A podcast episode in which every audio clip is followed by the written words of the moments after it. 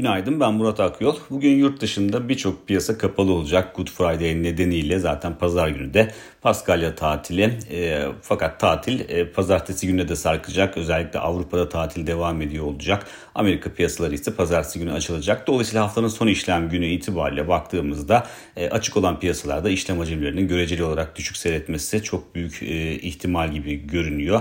E, yurt içi piyasalarda Borsa İstanbul'da yukarı yönlü denemelerin devam etmesi beklenebilir. Fakat e, günün sonunda e, çok ciddi bir değer kazanımı e, göreceğimizi en azından bu şartlar altında tahmin etmiyoruz. Burada önemli olan tabii ki endeks açısından bakarsak 4900 puan seviyesinin üzerinde tutunulmuş olması, geri çekilmelerin burada karşılanıyor olması son derece önemli. Fakat sık sık vurgu yaptığımız gibi yukarıda 5000 puan seviyesinin üzerinde e, arka arkaya kapanışlar görmek istiyoruz. E, daha fazla momentum kazanıldığını e, anlamak için dolayısıyla bunu takip edeceğiz haftanın son işlem gününde. Dolar TL kurunda yukarı yönlü küçük denemeler devam ediyor. E, fakat orada da en azından bugün çok belirgin bir değişim beklemiyoruz. Benzer şekilde yurt dışı piyasaların kapalı olması nedeniyle tahvil bono piyasasının da daha sakin bir eğilim gösterme ihtimalinin yüksek olduğunu düşünüyoruz. Haftanın son işlem gününde Amerika piyasaları kapalı ama çok önemli bir veri de açıklanacak Amerika'da.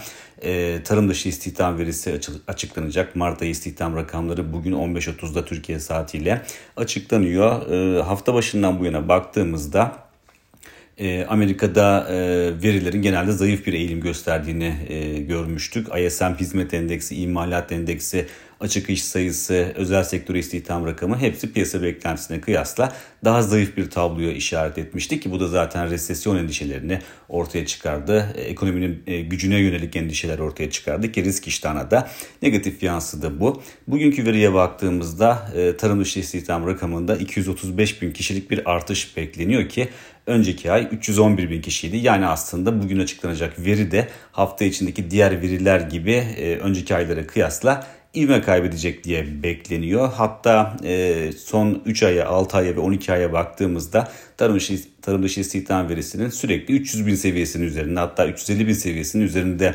e, rakamlara işaret ettiğini görüyorduk. Dolayısıyla 235 binlik beklenti e, aslında son derece e, zayıf bir beklenti önceki aylarla kıyaslandığında e, hatta şunu da söyleyeyim e, 235 binlik e, beklenti gerçekleşirse yaklaşık olarak 2,5 yıl sonra e, gördüğümüz en zayıf rakam olacak e, bu veri. E, tabii bunun piyasa etkisi ne olur diye bakarsak yurt dışı piyasalar kapalı olacağı için önemli bir etki göstermeyecektir ama burada önemli olan piyasa algısını e, nasıl değiştireceği şu anda piyasalar tamamen makroekonomik verilere odaklı bir seyir izliyor ve e, verilerin zayıf gelmesi e, Fed'in e, enflasyonu kontrol altına almak için attığı güçlü adımların ardından tamamen e, ekonominin ivme kaybedeceğini, resesyona gidebileceğini yönelik e, bir takım e, sinyaller vermeye başladı veriler. Bütün göstergeler hatta New York Fed'in e, resesyon e, modeli bile şu anda e,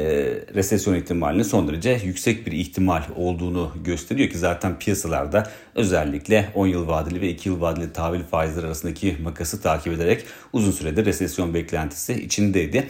Dolayısıyla bu önemli verinin FED, FED tarafından da yakından takip edilen verinin bugün e, zayıf bir tablo ortaya koyması ve hatta e, önceki verilerde olduğu gibi hafta içindeki önceki verilerde olduğu gibi piyasa beklentisinin altında bir e, değer alması muhtemelen ekonominin gücüne yönelik endişeleri daha da arttıracaktır. Dolayısıyla bugün bir etkisi olmayacaksa bile gelecek hafta e, bu verinin eğer düşük gelirse, zayıf bir veri gelirse piyasalar üzerinde baskı oluşturma ihtimalini de göz önünde bulundurmak gerekir.